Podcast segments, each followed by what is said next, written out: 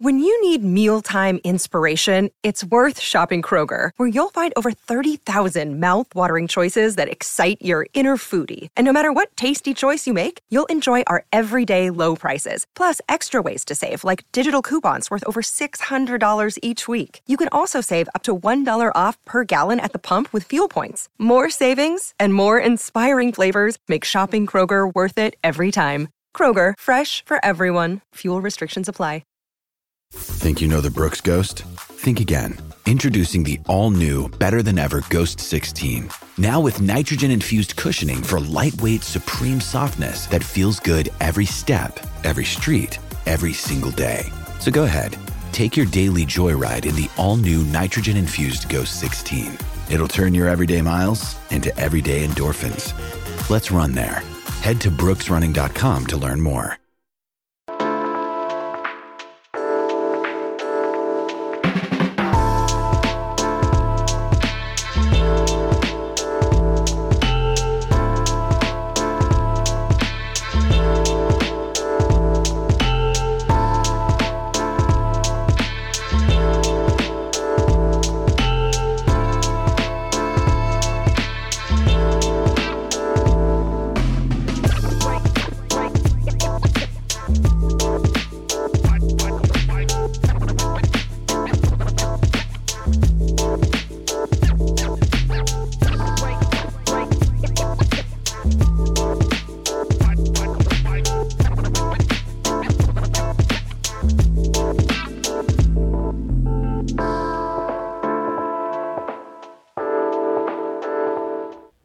Welcome into the DNVR Buffs podcast. My name is Jake Schwanitz. Joining me today, we've got RK. Uh, before we get into today's show, I just wanted to say we are brought to you by the American Raptors. The American Raptors are Rugby Town USA's newest rugby team.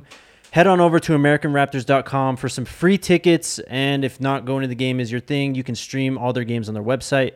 Check out the weekly DNVR rugby podcast.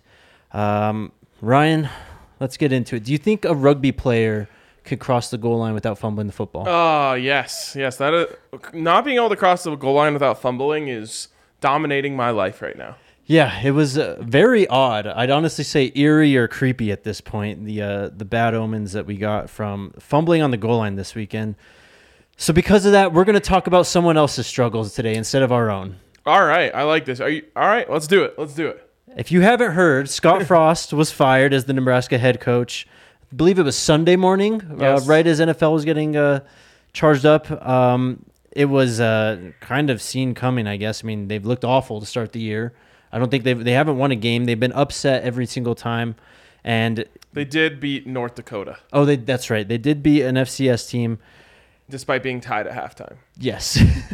um, it was so bad that the Nebraska boosters and I guess decision makers decided to forego the chance to save about $7.5 million, firing him after October 1st.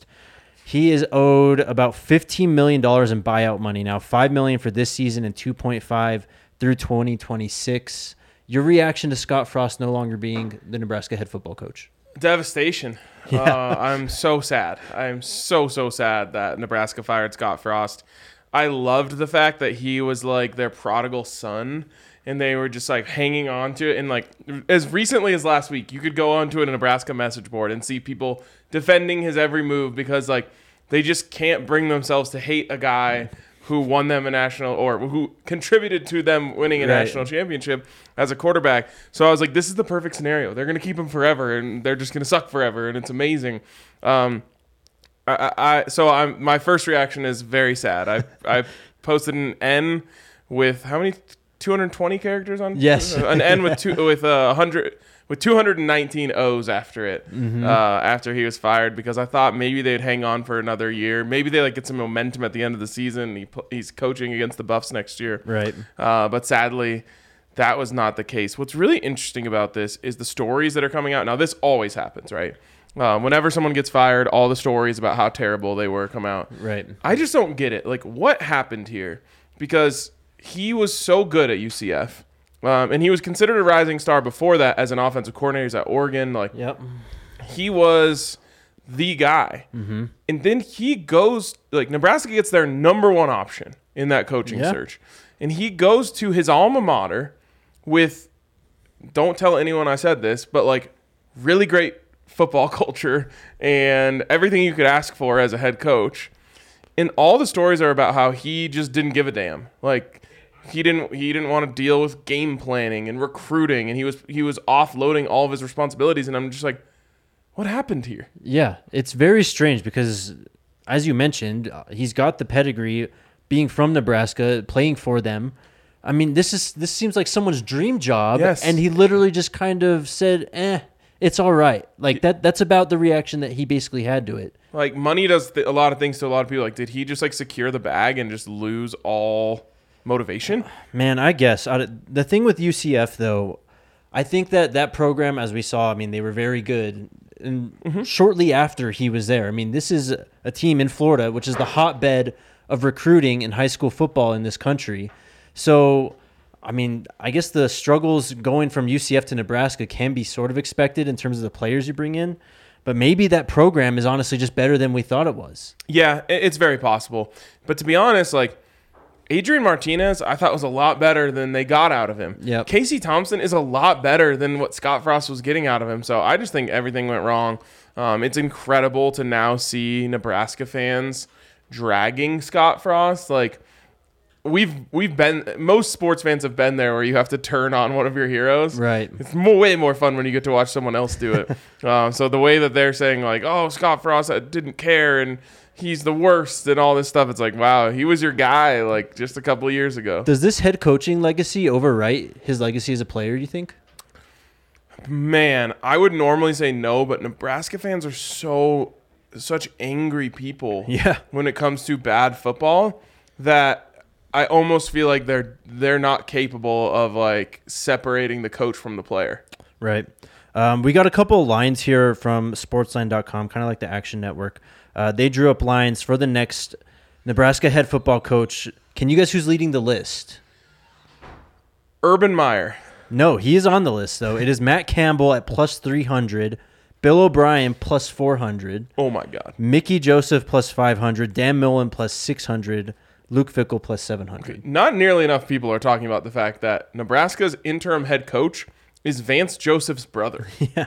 Like, how are we not talking about that? Well, not only is it Vance Joseph's brother, it's the same Vance Joseph's brother that convinced Vance Joseph to draft Carlos Henderson, who, if you aren't familiar with the Broncos, was drafted in the second, Uh, third, third round. Round. Okay, he was drafted in the third round, the top of the third round, and never played a down for the Denver Broncos in an actual game. Not because of you know a tragic injury or anything like that. He sprained his thumb because he dropped a kickoff. That was his first ever play. Yeah. Um, they just decided to redshirt him. Like they said, he's out. Right. He has to have surgery. He's out. That's just a redshirt because they're like, this guy can't really play right now. Then he um, got caught, I believe, by Louisiana State Patrol with weed. And he tried to eat the weed Oh, I while do the cop was this. on its Yeah. way into the car. um, so not the brightest individual, and again, never played it down for the Denver Broncos. That was Mick, Mickey Joseph was his position coach. Told Vance Joseph, "You got to get this guy." So I, that just needs to be put out there. Okay, back to what you were No, absolutely. I mean, uh, I think Bronco fans and uh, there's Buff Broncos crossover. Of course, there's we've had enough of the Joseph family here, so uh, it's good to see Nebraska kind of embrace them. Uh, also, interesting names on the list: Bronco Mendenhall plus nine hundred, Mark Stoops plus a thousand, Troy Calhoun plus thirteen hundred. Wow, that makes sense. Just go back to the triple option. Yeah, that was an interesting one. Matt Rhule plus fourteen hundred, and then you said Urban Meyer. Uh, 25 to 1 Deion Sanders 30 to 1 on this list Oh my god. Who scares you the most on this list? Is it Urban Meyer? No. I actually wanted Urban Meyer um, to like I want Urban Meyer to go there. Yeah. Because I think that his brand is so tarnished that he can't recruit anymore. Right. Like, you know, all these coaches do this like bullshit about religion and all this stuff when they go into people's um you know, uh living rooms. Right. Like Urban Meyer just can't do that when there's videos of you cheating on your wife. Yeah. That's a good point. Good point. So I'm like, oh yeah, think that Urban Meyer's the guy. Give him like 10 million a year and watch as he everyone thinks he's a joke now. Right. Uh, Dan Mullen, I think, is an interesting option just because the how he got let go at Florida was really interesting because he was a good coach. He had it kind of rolling there. He just couldn't get the recruiting going. Uh, whether that's the the issue that will happen at Nebraska, we'll see. Uh, Deion Sanders at thirty to one made me laugh though. That was a good one. Uh, maybe DraftKings will have these odds eventually. Uh, shout out to DraftKings. Uh, Who the- would you bet on? Who? Which coach? Yeah. So like, okay, the Matt Campbell thing, they just did that Yeah. before Scott Frost. Remember, Bo Pelini was taking this team eight to ten wins every single year. Right. They were competing. It's the best they've been since Colorado destroyed their program in 2001 by beating them 62 to 36. Um, and they were like, this isn't good enough. So then they hired Mike Riley. Is that his name? Yeah, Uh, the, the Oregon State guy, right? Yes. Like, first of all, what? Yeah. What were they thinking? you were like, we need championships, so you went with the Oregon State coach, mm-hmm. um, who was a good football coach, Right. But not for the expectations they set. Then they started winning like six to seven games, canned him, brought in Scott Frost. Then they started winning four to five games or five. Did they make a bowl game under Scott Frost? Can't remember. I don't think so. So they were winning like five games a season. yeah. And the Matt Campbell feels like oh, it, you're going back to the Mike Riley hire because like he's done a great job at Iowa State in the same way that I think Mike Riley did a great job at Oregon State. But that guy's not a championship coach. Maybe they would just want to get back to winning six, seven games and then try to build from there. Right. Uh, so looking at this list, I mean, he's still employed right now by the Carolina Panthers, but Matt Rhule, I think, is a very interesting option. I mean, this is a guy that's turned around a couple programs just Yep. in college football. Um, of course, the Carolina thing is, I mean, that's going to work itself out eventually. I don't think he'll end up staying there past this year. That was one of the worst NFL hires. I mean, they're paying him like ten mil a year. yeah, and uh, he should have been fired after last year, honestly. He's bad. uh, he's not good. Maybe better as a college football coach, which is where I would expect him to return. I think Nebraska would be pretty wise, honestly, to hit him up and be like, "Look, you built up Temple, you built up Baylor. Come help build up this historical program." Or I'm intrigued by the Tro- Troy Calhoun option, honestly. the Troy Calhoun option, emphasis on Yeah. option. um, yeah, I mean, a lot of people have said CU should go back to the triple option, and like the same people that are saying that in the CU world are saying that in the Nebraska world. yeah, I think it's weird that no big programs want to try that anymore. Now, I get it; you can't recruit. At, are certain guys you won't be able to recruit. You don't need those guys. You don't need to recruit quarterbacks when you run the triple option. Right. You don't need to recruit wide receivers when you run the triple option.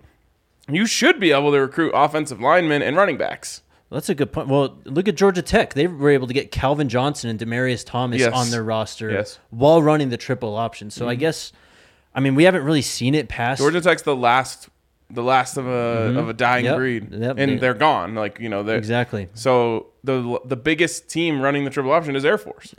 One hundred percent.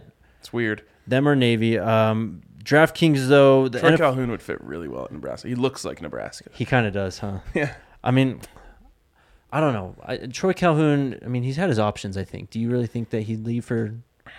For Nebraska, you should. Um, it's. I mean, that is a. I, this, you just have unlimited support there. That's right. You know, like uh, as much as I joke about them and love to watch them lose and hate them, like that is a place. All they care about is the football program being good. Yep. Like the university just exists to for the football program. Like you know what I mean? Like that's all anyone cares about out there. It's a whole. You have a whole state behind you, and you have unlimited resources. Uh, They just fired a coach just because they felt like it, and they were like, "We can wait a month for seven and a half million.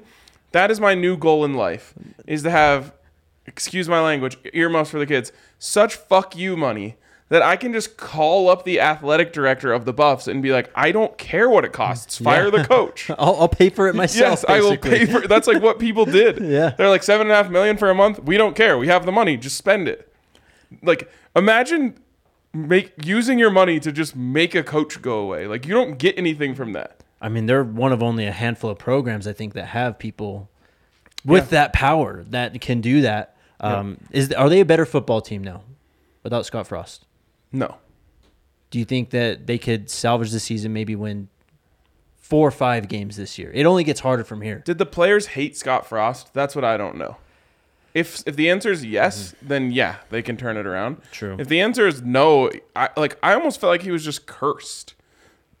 Everything he did was wrong, but I didn't. I, I don't know. I mean, the, making the players throw up like Well, Maybe they did hate him. the level of arrogance it seemed that he brought to that progr- program in terms of just quotes and post game Yeah, and for sure. things that he said. I mean, I mean, he's a, a douche for sure. yeah, absolutely. But I don't know if the players like if the players just hated him, then yeah, I think they have a chance to turn around. They're gonna get smoked by Oklahoma this weekend. yeah. Or maybe- Oklahoma? yes. Oh my god. That was the other thing. You're setting up your interim, you know, new coach momentum for failure. What are, what are they hoping for? That just I guess the interim guy is going to be able to rally the troops and that they're going to is it in Norman, do you know? I think it is. Oh, they're they're sitting ducks then. I mean, the spread has to be what, 30 something at this point? There's no way they can hang. The smart move would have just been like, hey, we're gonna lose to Oklahoma. Let's use him as the sacrificial lamb. Exactly. Get embarrassed, take our medicine, and you know, uh, move on. Also, Scott Frost had a knack for keeping these games close. That's Uh, true. Mm-hmm. Like the really big games when you were like, "Oh, this is going to be awesome. Nebraska's going to get killed." They actually performed well. It was the games where they were 25 point favorites that they performed at their worst. Yeah, uh, they kept it- kept it close against Michigan all the time. I remember all their Mm-hmm. games always being within like 4 or 5 points too. So It's it's, because they like they that team has talent. So yeah. it'd be interesting to see what happens. Maybe Mickey Joseph has the uh, the magic. He's got that Wednesday practice touch. By the way, Um, first African American head coach of any program in Nebraska history. it's quite a shocking stat. That's gotta raise some questions. Absolutely. Maybe DraftKings will have these lines on next Nebraska coach that we can possibly get in on in the near future. Uh, DraftKings Sportsbook is an official sports betting partner of the NFL. This week, new customers can bet just $5 on any football game and get $200 in free bets instantly. If you want more action, everyone can experience the thrill of DraftKings early win promotion. It's simple. This Sunday, bet on NF- any NFL team to win. If your team leads by 10 at any point during the game, you get paid instantly, even if your team loses. Download the DraftKings Sportsbook app now and use promo code DNVR to get $200 in free bets instantly when you place a $5 bet on any football game. That's code DNVR only at DraftKings Sportsbook, an official sports betting partner of the NFL. Minimum age and eligibility restrictions apply. See show notes for details. Also, shout out to Athletic Greens. Our next partner has a product I use literally every single day because, well, the buff, buffs stress me out and they play bad football, and I just need to feel healthy about myself. That's what Athletic Greens does for me. Hell yeah. They have 75 high quality vitamins, minerals, whole food sourced, superfoods, probiotics, and adaptogens. To make it easy, Athletic Greens is going to give you a free one year supply of immune supporting vitamin D and five free travel packs with your first purchase.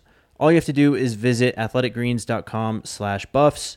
Again, that is athleticgreens.com slash buffs to take ownership over your health and pick up the ultimate daily nutritional insurance. All right, Ryan, let's talk about the buffs here. Um, Do we have to? we, we we have to a bit on the Buffs podcast. I'm sorry. um, I mean, as you mentioned, it's not really been good, but there's some things to get into, particularly the quarterback situation. Let's start there. JT had his first start on Saturday. It could not have possibly gone worse. I don't think. Uh, in No. terms of the setting, the weather, going against a triple option team, and then just receivers dropping footballs, fumbles, fumbles from JT, sliding uh, issues, just a bunch. What do you make of his first start, and how confident are you that we will see better play this week against Minnesota? Well, do we know who's starting? It's it's pretty much going to be JT. There, so uh, he did. Karl Dorrell did bring up the true freshman after the game on Saturday. Um, we talked about that a little McCown. bit. Um, we'll get to Owen McCown later. He walked that back on Monday a bit, saying it's between JT and Belu still, uh, but they have begun to have conversations about the freshman. I love this. so Um, um, okay, so I've actually seen this exact season play out before. okay, It's like the wheels completely come off, and then why not just play the kid? Uh, and it was Sefo Liufau at the time, and he was not ready at all, but he was very mature for his age. You know, he's a 18 year old kid.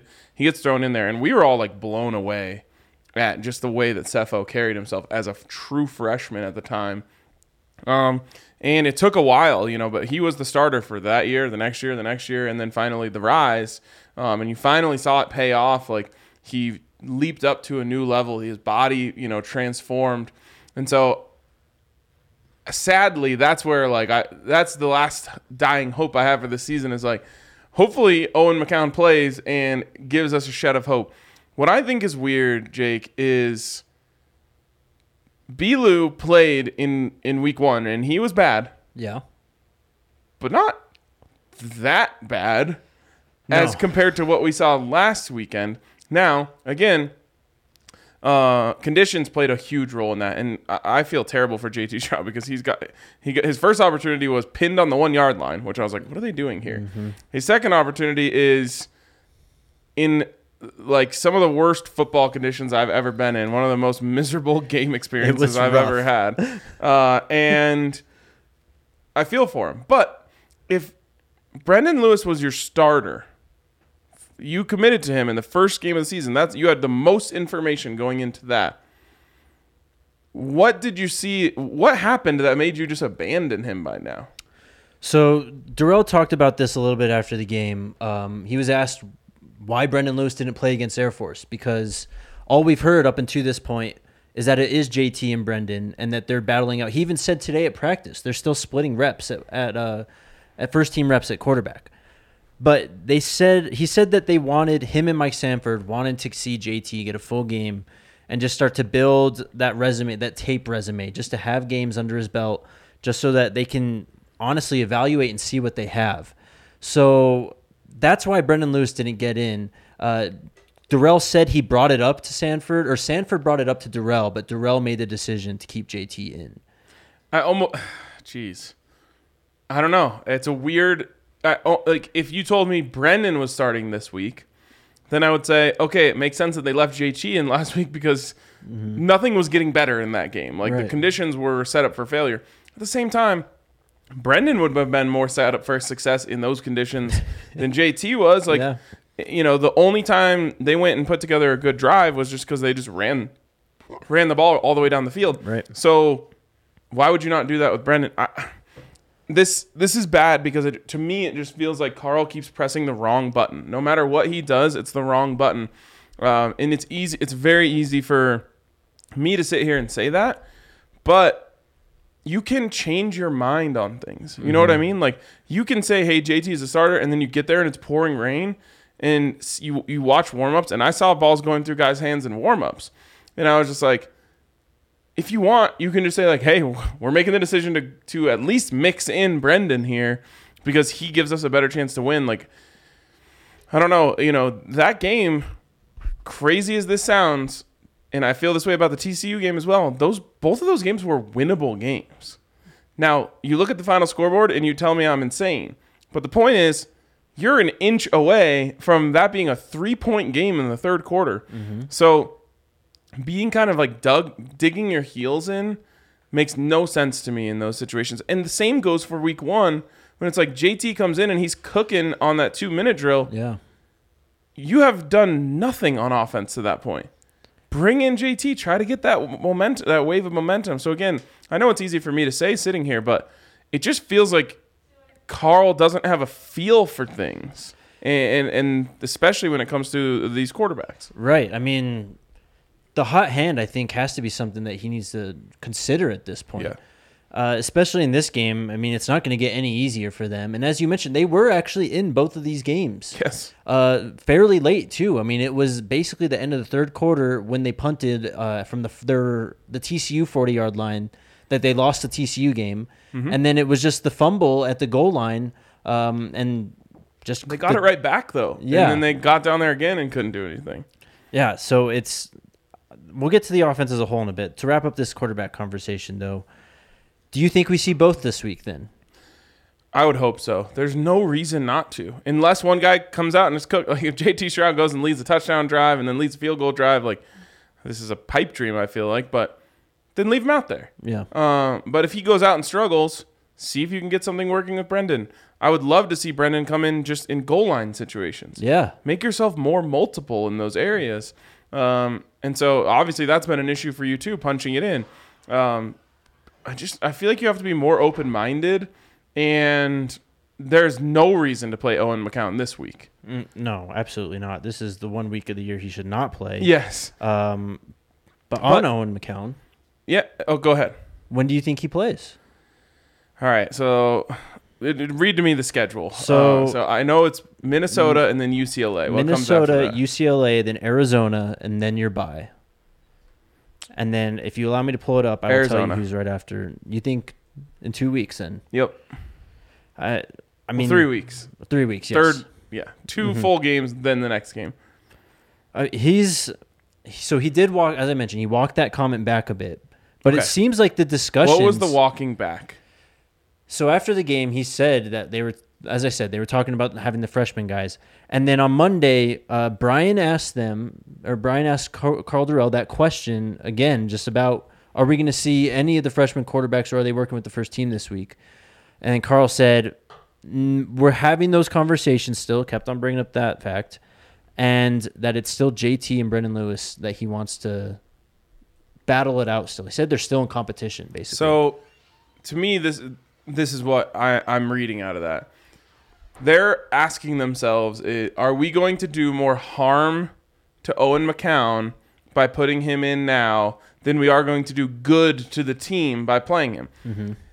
I think that deep down they believe he's the best quarterback on the roster, mm-hmm.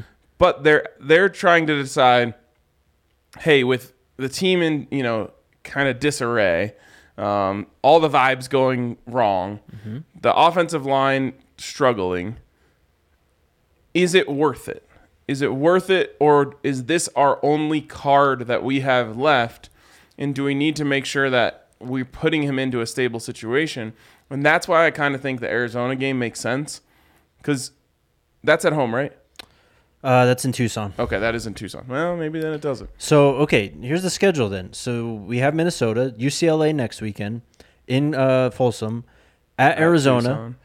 and then bye week on the eighth of October, and then it's uh, Cal comes to Folsom Okay, there it is. at Oregon State, Arizona State comes to Folsom. Okay, I I, for, I I forgot that Arizona was on the road. That one probably doesn't make as much sense. Y- Again, you're trying to put him into the most perfect situation you can if you're going to do this. Probably makes sense after the bye week against Cal at home, and then you can.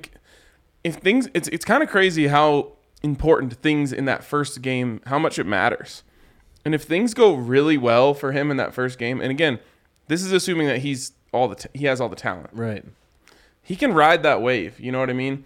Now, if you throw him in, let's just say they were out of their minds and they put him in this week, Yeah. and you're just getting crushed left and right and throwing picks and all this stuff, like then you really do have a chance that you just shot his confidence and he's like he's asking himself, "Can I play at this level?"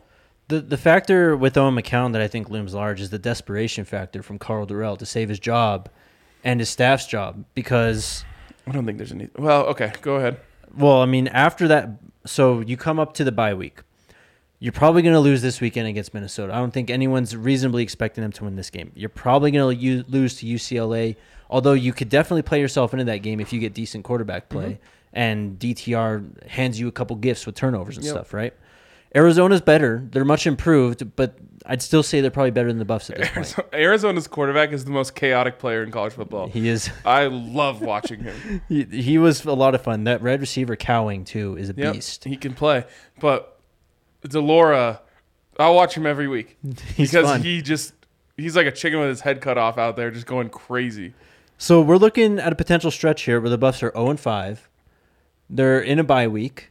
I mean, I'm sure the pressure at that point for Dorrell and this coaching staff has got to be nearing because you mentioned it uh, to start the season. Undefeated October has to be the dream, and that's actually one of the questions: is is that still on, or what are the prospects for October at this point? Because November you got Oregon, US, USC, Washington, and Utah. So it okay. So I talked to some people this week, um, and no one. This is not like sourced information, you know. But the feeling I get is the only way Karl Dorrell loses his job is if they lose if they win zero games, and zero is absolutely positively on the table Yeah. right now. Um, now, maybe that's an overreaction because they have been in these games and we're buff like talking about myself here, but like as Buffs fans, we're expect we're we're, we're just expecting the worst at this point. You know what I mean? Like like there's a lot of apathy around. I will say there's still a ton of Buffs fans in that stadium at Air Force. Like Buffs fans are doing a great job of supporting this program Absolutely. despite the circumstances. With that being said, zero is on the table because the schedule doesn't get any easier from here. I mean, Cal maybe is your easiest game on the schedule. Mm-hmm. Yeah. Um, and this team hasn't shown any reason why I should be why I should say like sharpie that in as a win. Right. You know what I mean? So there is that desperation factor, and that's why I think maybe Owen McCown, if you feel like that's your last and best card that you can play, you got to win a game to save your job. It makes sense. Yep. I think that's when we see him. Uh, so circle that October 15th game again against Cal. Also, please announce that earlier in the week Yeah. because Well, make my job people easier too. will come to the you know people Right. want to see that Yeah. like even if it sells 5000 tickets it was worth it again because you're not like gaining any advantage they don't have film on them anyway exactly. so keep that in mind also i think it's important to like do you have to talk to josh mccown about this not not like he makes the decision Right. but like hey do you think he's ready Yeah. I think absolutely. I would if I was the coach. I would say, "Hey, we think he's the best quarterback on the roster. Mm-hmm. Do you think do you think he's good to go? Like you've talked to him, you're you know you're in his ear. Well, I mean, the the reviews about Josh McCown have always been that this guy's going to be a coach after he finishes playing. Yeah, and so wa- he's he was literally a coach while he was playing exactly. So of he's Owen's team. he's got the mind. He's going to know how his kid actually can play the game. Yep. Um, so of course, I think you got to just hit him up and at least get his pick his brain a little bit. Um, I, for me, he would be the quarterbacks coach. right? Yeah. Sure. like, and maybe that's something you can do in the future, but. Like I, I think there's probably I don't know I don't know if you're allowed to hire coaches to get recruits. Uh, I know teams have done it before. yeah. Um, but maybe like I don't know. I would I would want as much Owen McCown influence as I possibly can. Now you don't want like helicopter dad, Mm-hmm. but I'm just calling him up and saying like, hey, like I want to play him. Do you think he's good to go? Yeah, I mean, and he's gonna know which plays Owen is gonna succeed in the most. You mean, Yep.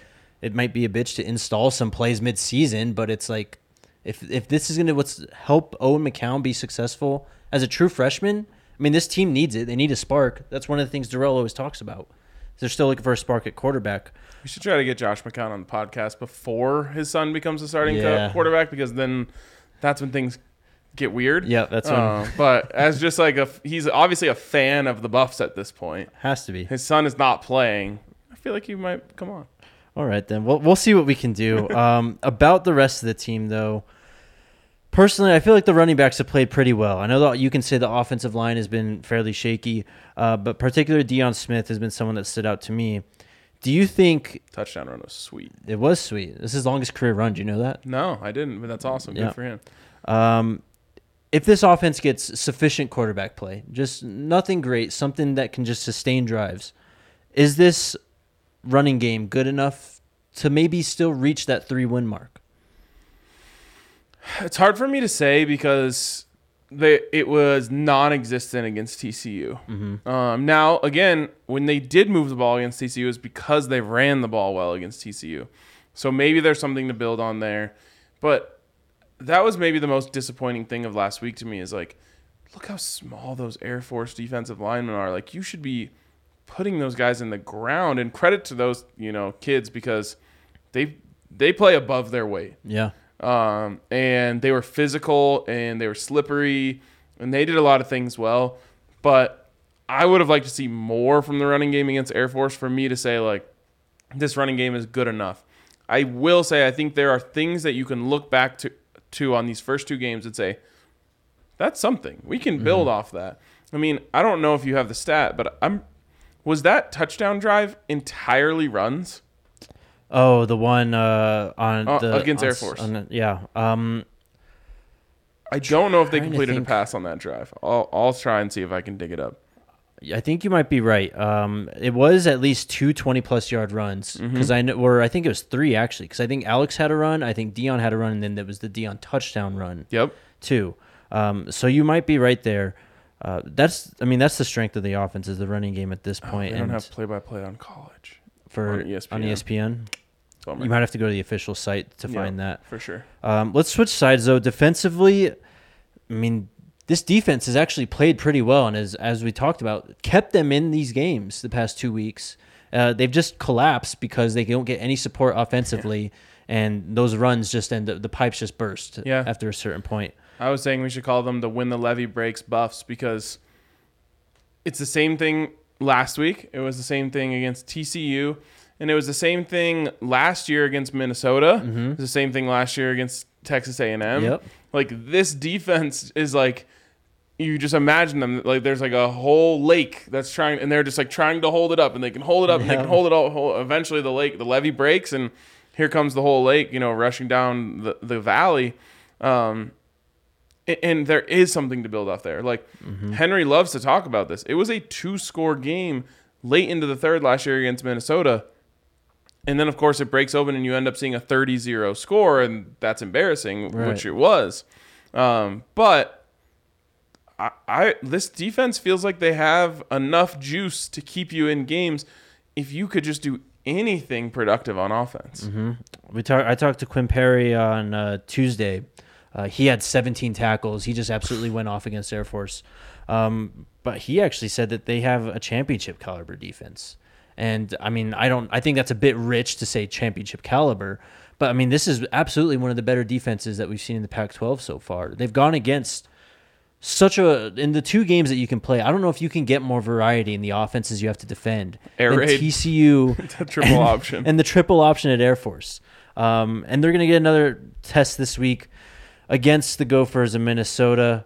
Um, real quick, want to shout out Breckenridge Brewery. Uh, Breckenridge Brewery has the Boom. Broncos Country Ale. I knocked back a couple of those. We have you have a Strawberry Sky, Mm-hmm. and I've got a Mountain Beach right now. And the new beer is just dropped. To be honest. yes, they just announced a new beer called Funslinger, Okay, which is a collaboration with Never Summer, the snowboard, um, you know, winter sports company, and we actually just tried it downstairs, uh, and it is delicious. The first way they described it to me is crushable. And if you describe any beer to me in that way, I'm like, oh, that's that's for me. Yeah. Come on, pour it up. And it is. It's very crushable. You know, the idea of it was a beer that you can take snowboarding. Uh, Okay, you know, love people that. like you know crush on the Yeah. Mm-hmm. on the chairlift, right? You're not like putting down a as much as people love vanilla porter. Like that's not like Right. a I've got five minutes to drink this out Yeah. going up the chairlift. Like this is a snowboarding crushable. I called it a tailgate beer. I'm a big fan, and it and it ha- it still has flavor. You know, like it's not like you're just drinking water. Beautiful. Um, another crushable beer is the Broncos Country Ale. Um, you know, Breck Brew, as you covered, with the hometown craft beer of the Denver Broncos, that is the Broncos Country Pale Ale. Show off that colorful Colorado legacy with the Orange Crush logo and 100% Colorado ingredients. This will be your go to for football season. It's already been mine a few times. Check out the beer locator at www.breckbrew.com to find a Broncos Country Pale Ale near you.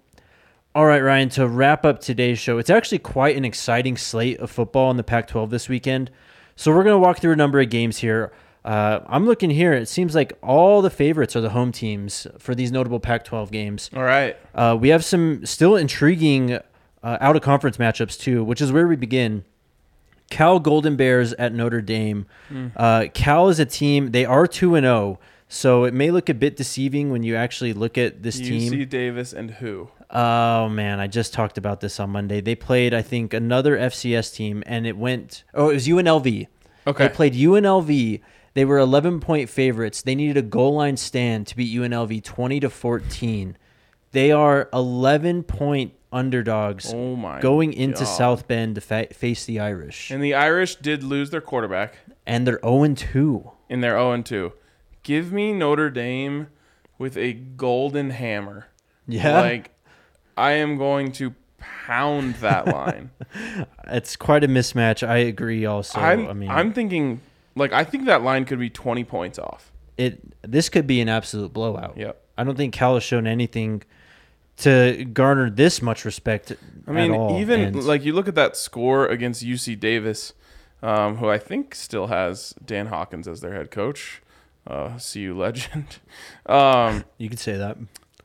this game, you know, they were 7-0. They were down 7-0 into the second quarter. Um, and then they kind of pulled away and UC Davis hung around a little bit, but like it wasn't one of those games like they they were down 7-0 in the second quarter. Like Yep. They didn't dominate UC Davis like they should have. Obviously, like you said, UNLV, one of the worst programs in the country. Um, they needed a goal line stand. Notre Dame, I think what you're getting here is everyone loves to hate Notre Dame, which Mm-hmm. count me in. right. Um, so when they're when when they see them down, they want to kick them while they're down. And people are like, "Oh, give me Cal!" Like they're just looking Yeah. at like name recognition, like, "Oh, that's a legit program." Right. They're not. Um, and they're 2 and 0. That's another thing that I think people are betting on. Uh, I'm telling you, Notre Dame by 28. I like it even more now that we just talked about it and that you brought up those points. This one is going to be a lot of fun. Did you watch the BYU game last weekend? The BYU Baylor game? Yes, I did. Was that late Saturday night? Yes, Yeah. it was an absolutely wild game It that went to double overtime. I only caught the end because I saw people freaking out about it. I was too busy watching Jayden de Laura. Yeah. Who has I'm just so captivated by Jayden de Laura. yes, Jayden de Laura has been fun, but BYU headed to Oregon, Autzen Stadium to play the Ducks. The Ducks are three and a half point favorites. BYU beat number nine Baylor last week. They are now ranked number 12 in the nation. Oregon gets back into the top 25 at 25. Who do you have? BYU. I think I agree. Better Uh, coach. Um maybe better quarterback. And Absolutely better quarterback. yeah. yeah. Okay, there you go. Better coach, better quarterback. That's I don't even have to go any further. Exactly. Um, That's college football right there. Who's got the coach and the quarterback? 100%. This one I threw in there because we saw Colorado State last week, and Washington State actually had a nice showing, upsetting the Wisconsin Badgers last weekend. That one kind of went under the radar. No one, no, not a lot of people talked about that. I didn't even know about it until Sunday. yeah, Like I have no idea. I mean, now this should be noted. I was in the absolute desolate, whatever you want to call it, godforsaken area that is Air Force Academy. Yes. Now, beautiful place. Mm-hmm. I should point out. You are dead to the world when you were there. yeah, it was real. It was There's real literally no cell service. So I didn't know anything that was going on around any sports. And we're there all day. We're also soaked. So I come home. By the time we got home and, and I showered and got to the couch, it was like 8:30. I'm just like catching the end of these late games and I fell asleep right after, so I didn't even see uh, like the college football recap show. So I literally did not know that Washington State beat Wisconsin until Sunday morning. Walked into Camp Randall and beat the beat bat or the Badgers on their own field. That it was a wacky game. There were two interceptions, both by each team. They ended up fumbling the interception back to the other team. Wow. Yeah, it was just wacky. Back to the line though, Colorado State, a rough showing too. So wait, what's? Oh, okay. Washington. Okay, there you go. Colorado State at Washington State. It's 17 points for the Cougars.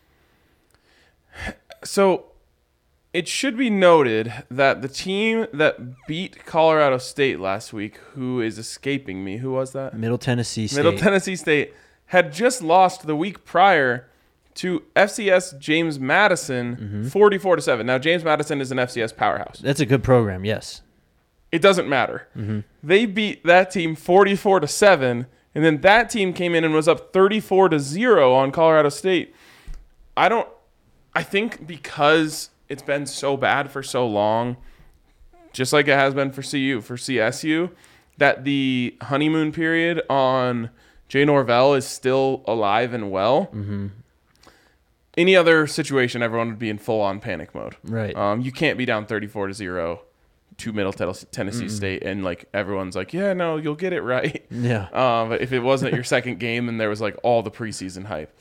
But that being said, if you're down 34 0 to a team that lost to James Madison, how are you going to compete? And that's at home. How are you going to compete on the road with a team that just beat Wisconsin? That's a Big Ten team. Yeah. And Wisconsin, you know, they're not going to be great in the Big Ten this year, but just the level of athlete that they have, mm-hmm. that the fact that Washington State was able to go beat them means the level of athlete that they have is worlds different than what you're putting on the field. Washington State was very surprising in the trenches in that game. They they really managed to hold up against Wisconsin and bottle up Braylon Allen and their just tremendous ground attack that can really overpower at times. Washington State has been volatile also. They took the lead late in week one over Idaho, won Yeah. that game 24 17, and they bounce back, go on the road to Camp Randall, win 17 You have to imagine they're going to be able to ride that wave. 17 points is a lot, though. Is it? They're down 34 to 0 in like the first half. They they, they would have backdoor covered that that 17 points, though. Yeah, against Middle Tennessee State. that's true. Um, maybe I'm just being a hater. I I don't see a world in which they keep this within 21. They haven't scored any points yet this season. Another good point. We'll see. They did have that what was a 19 point third quarter. I think so. They had a receiver go off for three touchdowns. I think that's all I know. So I think that's they've only scored in two quar two out of six quarters this season. Yeah, it's pretty rough. Um, next game, a little bit of a another, I guess, CU type rival here. Michigan State, the 11th ranked team in the country, traveling to Washington to play the Huskies. The Huskies with Michael Penix Jr., who was the quarterback at Indiana during their run. Uh, he has actually played very well the past couple weeks for the Huskies. They are three and a half point favorites over the Spartans. Spartans 11th ranked team in the country. Who do you like? Michigan State. Um, I don't trust Washington. I think they're a little bit overrated at this point. Mm-hmm. Um, I do say I do have to say when I see like Michael Penix Jr. slinging it around for them, I'm just like, how can Colorado not I know. get a transfer like this? Like, Yeah. they're everywhere. Or I watched Jake Haener, who we're about to talk about. I'm just like, why does Fresno State have that guy? Mm-hmm. Jayden de Laura. Yeah, exactly. de Laura, like that dude makes plays for that team. Yeah. Colorado has legitimately had like one and a half passable quarterbacks in the last 20 years. It's been pretty brutal. Uh, you got to imagine the luck changes at some point. It yeah, I've been saying that for 15 of those 20 years. Who do you have? Washington State, or I'm sorry, Michigan State? Give me Michigan State. I hope Okay. I'm wrong. I agree. I agree. I think Michigan State will be too much to handle for the Huskies. This one, Jarek Broussard. Jarek Broussard, yeah, he did score last week. Yep. This one's a lot of fun. I can't wait for this game. Fresno State at USC. Jake Haener, I- you're in on, the, on him too, aren't you? Oh, I am all in on I him. love Jake Haener. Let's go. There's nothing I love more than a perfect college quarterback. Yes. Like he, Jake Haener checks all the boxes for me. I'm pretty sure he grew up a Fresno State fan. Like he's from the area. That's Um, just- a little undersized, super electric. Like he just, just checks. throws darts. yes, like he just checks all the boxes for me. I'll, I'll watch him every single week, and I I'm gonna bet on them to cover the 11 and a half. The only thing is their defense is awful. So bad. the last week against Oregon State, it was a great game, fantastic game late Saturday. But man, that defense really let Haener down. Um, I think I'm going to take the Trojans though. I think this is a really powerful football team that has potential playoff material. I mean, it'd be great for the Pac-12 for them to at least cut us some checks on the way out. That's that's a good point. Um, I I just have to root for Jake Haener. He's literally my guy. I respect that. I love that actually. I'll probably be down. Isn't that a 7:30 start? Um, it I believe so. I w- it has to be a night game. I'd I'll imagine. probably be down on, 8:30. on my day and just end up taking Fresno State money line. Love it. It's up to 12 and a half now. Finally, Colorado at Minnesota. Minnesota beat this team 30 to nothing last year. They are 27 and a half point favorites at this point. It has been going flirting with 27, 27 and a half. I think it's settled back at the half point. Hmm. Ryan, what is your side here? I have to emotionally hedge at this point. Um, it's I feel It's feel up like to it's, 28 now, by the way. Yeah, yeah. Oh wow, that's a whole point from where it was earlier today. Mm-hmm. Um, I just, I there, there, I have literally no evidence where I can point and say Colorado's going to stay in this game, other than the defense. And I do think the defense might be able to hold their own a little bit, but I watched them shut the Buffs out last year, and I just there's no offensive evidence for me to say they're going to be able to put up. Maybe they score seven, ten points, uh, and that could be enough to cover this spread, but. I have to emotionally hedge and just say there's no way they do it. And if they lose by 21, then I get to come back and say, hey, they outperformed my There you go. Love to hear that. Uh, we will be doing a full breakdown tomorrow. I do think that Colorado will look better as a football team this week. I, I'm expecting the quarterbacks to play better. I mean, you say this, and it's always a dangerous thing to say, but it can't possibly get worse than what we saw from the quarterbacks the last two weeks. Um, you've seen that some chemistry has been able to be formed with Daniel Arias from both guys. Um, maybe if some of those drops go differently last week, the stat line alone looks better for JT, and you just feel a little bit more confident. Um, with Deion Smith, though, I think that that running game is really going to be the key here. We'll find out exactly how potent they can be and if they can match Minnesota on the ground because that's going to be their strategy. Also, Mo Ibrahim back at running back. They have Chris Autman-Bell at wide receiver. They're, He's a beast. they're the only team that they're behind in rushing yards in the country is Air Force. hmm So there you go. Yeah, uh, the second back don't have his name right now. He's dynamic too. Tanner Morgan, a six-year starter. How is he still there? Uh, this COVID, is I guess. Yeah, I guess so. Six-year starters. I mean, that's you. You have a lot of them on the Buffs, but you never have many six-year starting quarterbacks unless you're Case Keenum. Six year starting quarterback is a cheat code. It is That dude's a grown ass man. literally. He's seen every coverage. He's been through several offenses. He can make checks at the line. Like Mm-hmm. he's a cheat code in college football. Defensively, I do think that this is a defense. They haven't been tested. They played an FCS team. They played New Mexico State the first two weeks. They have outscored them 100 to 10. So it looks pretty daunting when you look at that. And they, as you mentioned, second in the nation in rushing. But defensively, I think this is a team that can be exploited, particularly at corner. Whether we see that chemistry between quarterback and receiver is to be seen, though. I love like I saw them get vertical a little bit this last week.